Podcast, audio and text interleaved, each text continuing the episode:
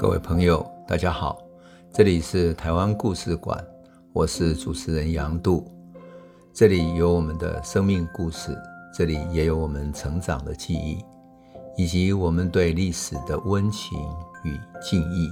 欢迎您收听。各位朋友，大家好。我们上次讲到颜思齐和郑芝龙在一六二四年来到台湾，那么一六二四年来到台湾不久，他们就碰到了荷兰，也从澎湖撤退到台湾来了。为什么？因为荷兰人占领了澎湖两年之后，被明朝围攻，最后不得不从澎湖撤退。事实上，在他的前一年，就是一六二三年啊，荷兰已经来过台湾，而且碰到李旦跟颜思齐他们。那荷兰人看到李旦跟颜思齐他们的那个生丝啊，就是李旦从日本开了租运船过来，然后呢，福建的商人也运了生丝过来，在台湾交易。那么几百担的生丝呢，他们看得流口水，因为生丝到欧洲去卖，可以卖了十倍的价钱，多大的利润呢？所以他们想说啊，那是生丝，可不可以卖给我们？李旦跟他说：不行，不行，这位荷兰先生。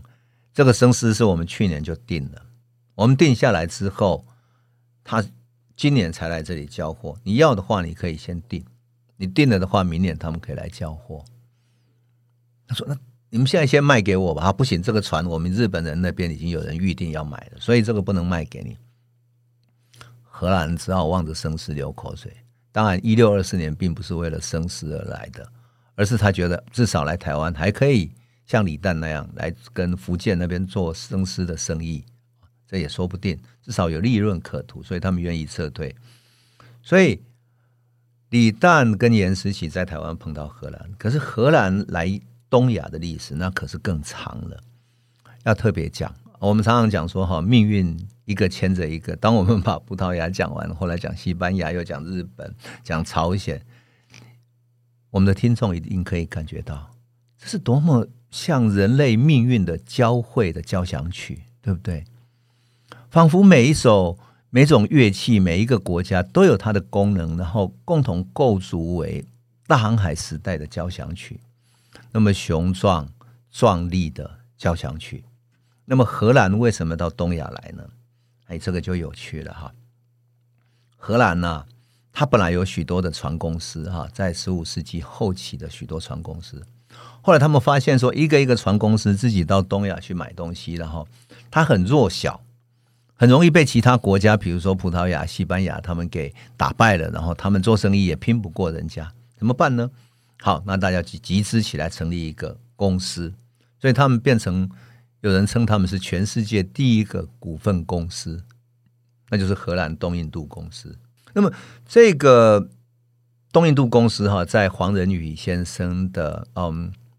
大历史里面，就是二十一世纪与资本主义，它整个大历史的叙述里面，它称之为是资本主义重商主义的开始，是全世界非常重要的转捩点。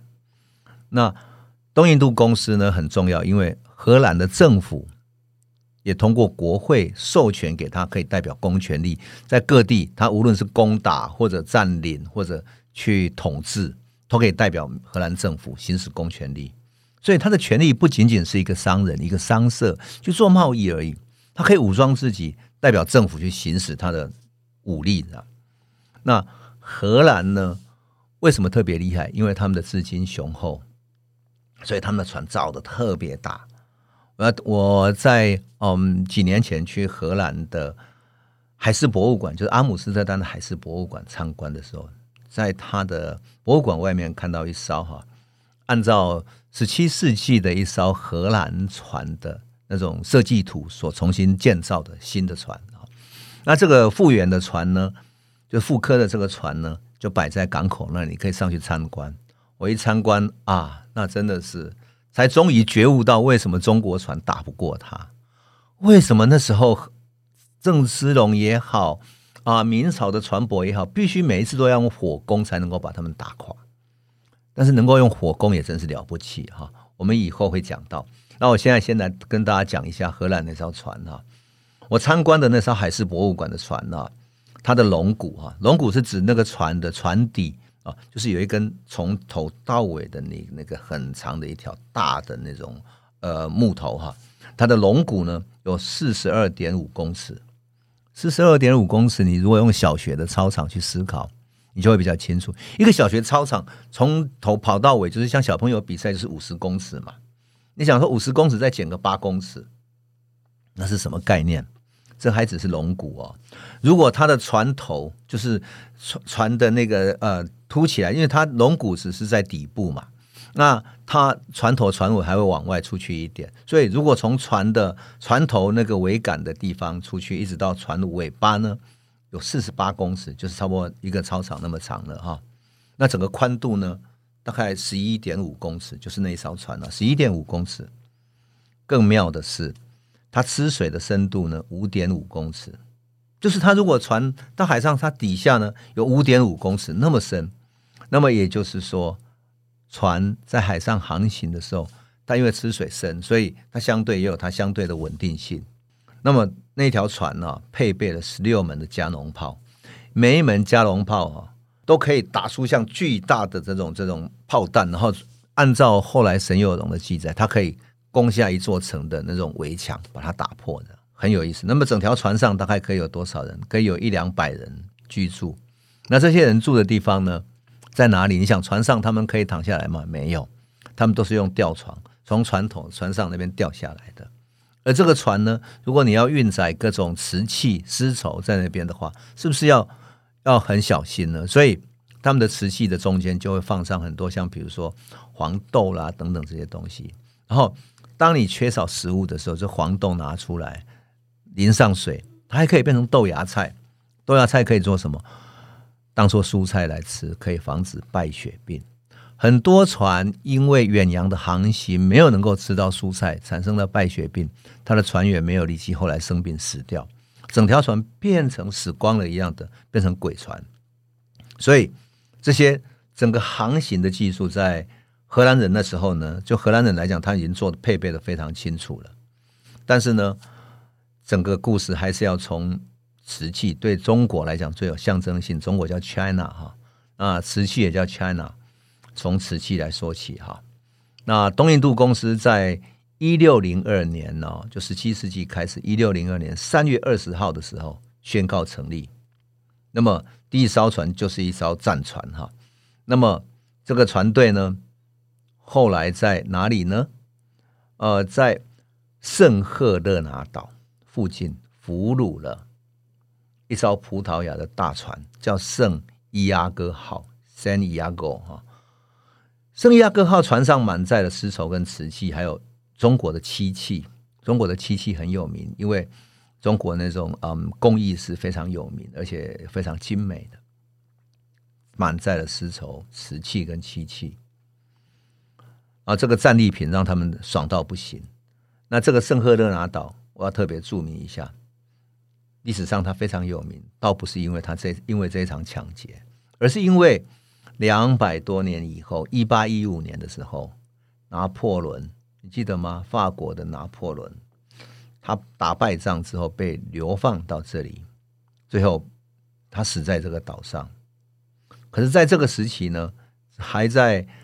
两百多年前的这个十七世纪开头呢，它是亚洲通往欧洲的航道，所以葡萄牙船往返都要经过这里，荷兰人就等在这里打劫。你看他们多坏，对不对？那那个船上那么多的瓷器，那么漂亮，荷兰人不知道怎么称呼这些漂亮的瓷器啊。可是至少那一艘葡萄牙的船的型号是什么呢？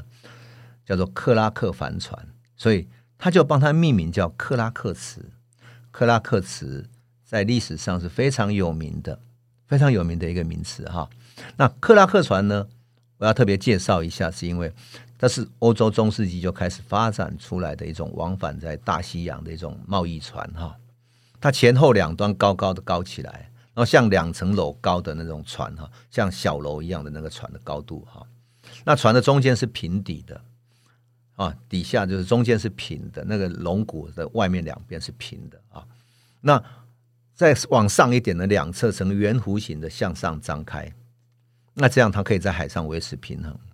那两边呢，又又在靠近海面的那个地方，就没有吃到水那个高一点点的地方呢，放肆的开了好几门的大炮。那大炮的外面就是船板的外面，它设了一个门，可以推开的那种木门哈。那这样可以防水。但是你要打仗的时候，推开来把大炮伸出去就可以开始打了哈。所以这是一种很好的设计啊。那么大船一般来讲可以载船员跟战士两百到三百个人，一般哈。那如果你要更多，可以到七八百个人也有可能哈。那这种适合远洋航行的，而且防御海盗的一种一种贸易船，特别是要防御海盗，因为当时没有国际法，你被抢了还无处去申诉，所以荷兰抢葡萄牙，葡萄牙一点办法都没有。那时候可没有国际法庭，也没有联合国哈，所以他无处可去，没有地方申诉哈。当然，这种船为了防水哈，为了防那个底下渗水，因为木头容易腐烂渗水嘛，所以它在底部为了防水呢，在那个容易出那种缝隙的地方呢，涂上什么？涂上黑色的沥青，就是柏油哈。所以日本人就叫它什么？日本人叫它大黑船，因为它底部整个是黑色的。那我还去看过，是在那个。我们的故宫，就台北的故宫里面有展示我们明朝时期、清朝时期的一种福建船，叫同安船哈。那同安船很有意思，同安船是用白漆漆在底部的，所以同安船整个底部是白色的。那这种白船呢，跟西方这种大黑船根本形成一种非常强烈的对比啊，一大一小，然后一黑一白，很有意思的对比。当然，这两船如果碰上的时候，中国这种风帆船很难打赢它，为什么？因为你的体量只有人家的四分之一，然后它的高度呢又比你高的两三倍，所以当你要作战的时候，两船碰到的时候，你你光是要把大炮打上去，打到那个大船上就很难了，你顶多打到它的周旁边船的船的那个呃旁边而已。那么他如果要打到你，太容易从上往下。啊，更糟糕的是，两船如果对战的时候，大船根本就不理你，他就直接压过来，直接就把你撞翻了，对不对？因为你比他轻，他直接撞翻了。所以有人说，他船一撞的时候，他根本不是在作战的，是直接把它压到海底里面去，那船就翻掉，就压到海底去了。所以啊，葡萄牙人啊，就靠着这种船去征服了非洲、印度、南洋等等，航行过远洋，然后到非洲、印度、南洋的一些香料群岛。可是，葡萄牙人终究他的那种设计跟船体没有荷兰人厉害，因为荷兰人是为了作战来的，所以配备了很多大炮，就硬生生把他们俘虏了。好，荷兰人不像是葡萄牙和西班牙已经先在东亚做生意了，所以他慢来的，他怎么办？他就靠去抢劫做生意，抢劫就是他的生意。我常常说。全世界最大的那个海盗船，就十七世纪最大的海盗王国就是荷兰啊。那荷兰东印度公司这个船队呢，到了隔一年的一六零三年，就在马六甲哦，也就是现在的马六甲那里的柔佛这个地方，又俘虏了一艘葡萄牙的船，叫圣卡塔利娜号 （Saint Catarina） 啊。那他把这艘船虏获了之后，整条船哈就。用两两艘那个荷兰的东印度公司那种战船把它俘虏以后，三条船一起开回到阿姆斯特丹去，然后把他船上所有的货物拿来大拍卖。船上有多少货物呢？小件的不说哈，大件的瓷器呢，大概有五十吨，十万件的瓷器，十万件的瓷器可是一件一件的拍卖的，拍卖了十万件。另外呢，中国丝绸有一千两百捆，好死不死那一年哈。意大利也生产生丝，意大利天气候合适，他们也会种，所以它生丝呢，结果那一年缺少，就是生产停摆，因为气候的关系，生产停摆，所以整个那船那条船的生丝价格高得不得了，销路好得不得了，欧洲那些贵族啊买家全部跑到阿姆斯特丹来买，不管行情了，反正买下来你一定可以赚钱的，就这样子，整条船卖了多少，你知道吗？总共卖了三百四十万的荷兰盾，三百四十万什么概念呢？我们说哈，你这个很难比，对不对？因为你说当时的钱啊，两万两也许不算什么，可是你要对比什么？对比当时老师的收入，我们对比当时的一个荷兰老师的年收入入是多少呢？两百八十荷兰盾。那一个受雇到船上的船员呢？哈，一年的年薪也才一百二十荷兰盾而已，所以。你用荷兰教师现在平均的年薪有六万块美金哈，平均的年薪。那你换算下来，三百四十万荷兰盾相当于多少美金呢？相当于七亿美金啊！七亿美金，你看多么厉害，对不对？相当于大概啊，你可以把一零一大楼拿下来一半了。那有一个叫朴正明的这个学者哈，他在一本书叫《维梅尔的帽子》里面，他曾经形容当时欧洲人对于中国瓷器的那种惊艳，哇，怎么这么漂亮？那维梅尔帽子里面呢，书里面他这样描写，他说中国瓷器出抵欧洲，哈，让见到或者拿到的欧洲人大吃一惊。你要叫欧洲人形容那个东西，他们是想得到什么呢？拿水晶来比拟，因为从来没有见过。上了釉的表面坚硬而富有光泽，釉底就是那个盘子底部啊，釉底图案轮廓鲜明，色彩亮丽生动。最上等的瓷器，薄到对着光看的时候，可以看到另一面拿着瓷器的手的影子哈，在光的照的照下来都可以看得到。你看，那最令欧洲人侧目的是什么呢？是青花瓷的那种又白又薄，那么漂亮哈。那不证明其实形容说，青花其实是中国制瓷史上很晚期的产物，在江西替。宫里面制作瓷器的窑都景德镇那里生产出来的。景德镇的陶工在十四世纪才发展出烧制纯瓷的技术。烧瓷必须将窑温推升到摄氏一千三百度，才足以将釉料烧成如玻璃般的透明，使釉料和瓷体融合为一，永远固着在釉和瓷体之间的。乃是叫人看得目不转睛的蓝色图案。欧洲最近是青花瓷的，乃是釉陶。可是釉陶呢，只是能够到达摄氏九百度的高温烧成的陶瓷。所以你就可以想见，当时的欧洲人对于青花瓷是多么多么羡慕，多么以以其为珍贵啊！因此，我们后来到我们如果说到欧洲的一些博物馆去看的话，你依然看到。哇！我像比如说英国那个大博物馆里面展示的一个一整层楼的都是青花瓷，表示他们贸易年代收到了这么多，把它当成宝贝。而欧洲也只有贵族才会用得到，它放在书房，贵族的书房里面，跟他那种最珍贵的古板书放到一起，就放那么一个瓷盘子。那你如果看到他们当时画的那些贵族家里家宴的时候啊，那找画家来画，画成一幅油画的话。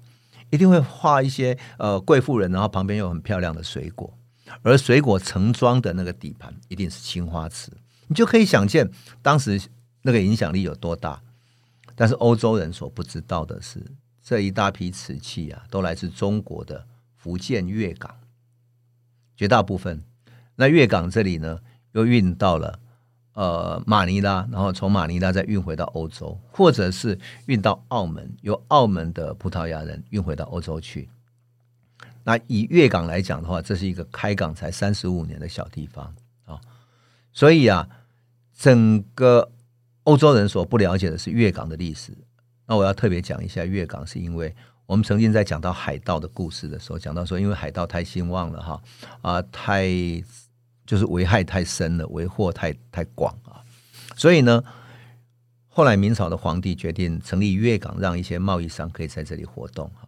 那粤港呢是在福建漳州九龙江的出海口，它属于海城县。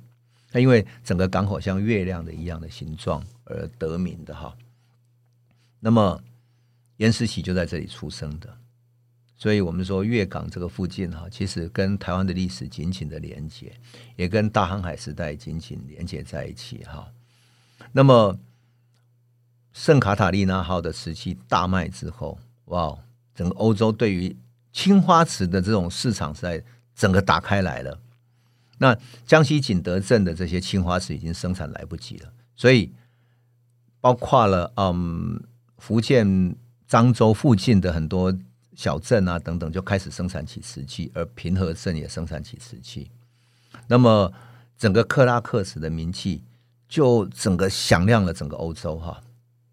可是呢，到明朝亡了之后，大概一六四四年，明朝亡国了，整个战乱使得瓷器的生产难以维续，所以呢，欧洲就再也没有办法从漳州啊，从景德镇引进瓷器了。可是原本哈、原本留在中国的这些工艺，也就是被当成最重要的工艺、最重要的技术的核心，这些工艺师呢，也跟着贸易船流传到其他国家去了。欧洲引进了漳州的工艺师，日本也引进了漳州的。景德镇的这些工艺师，所以日本开始有青花瓷，而青花瓷的技术也流入到欧洲。等到清朝的时候，实施那种海禁嘛，哈啊，特别是因为郑成功的关系，哈，海禁特别严格，所以整个贸易就无法建立起来。那些原来生产青花瓷的这些地方，也就没落下去了啊，甚至于很多窑就这样消失了。可是那个克拉克瓷呢，从此后。就消失了一样，变成了一个谜底。对于欧洲跟日本的学界来讲，啊，那个克拉克瓷那么美丽的东西，在欧洲那么美的东西，到底怎么来的呢？想象不到的是，到了二十世纪末，就是一九九九年的时候啊，在漳州，在福建的漳州，又举行一场研讨会，哈，叫做什么呢？叫中国古陶瓷研究会。这个研究会里面呢，请来了日本的。一个很厉害的师傅叫有启张一哈来演说，结果他的演说里面讲了很重要的一件事情。他说他比对漳州平和的古窑址，他出土的陶瓷跟日本收藏的碗盘碟等，它的类似性非常的高，是一种传承的关系。所以他认为平和、南胜啊或者五寨窑等等这些地方。就是代表漳州的窑，那这些窑呢，就是生产克拉克瓷的地方。所以，这个日本学者的判断说，克拉克瓷应该就生产于在平和这边。想想看，多么神奇的一个故事，对不对？可是，克拉克瓷和平和县的关系又是哪里开始的呢？我们又要讲到明朝的一个大儒者，叫王阳明，因为是王阳明的关系，才使得平和开始。生产青花瓷，我们上次已经讲过了。王阳明去平定了福建和江西那种交界地带的叛乱之后，才成立平和县，并且引进了景德镇的这些工艺，那使得地方的经济安定下来。所以历史又要回到王阳明，仿佛一环扣一环啊，然后历史的谜底，仿佛又跟中国的哲学、中国的传统思想。来自于中国儒家在啊、整个大历史里面的作用是连接在一起的，多么神奇，对不对？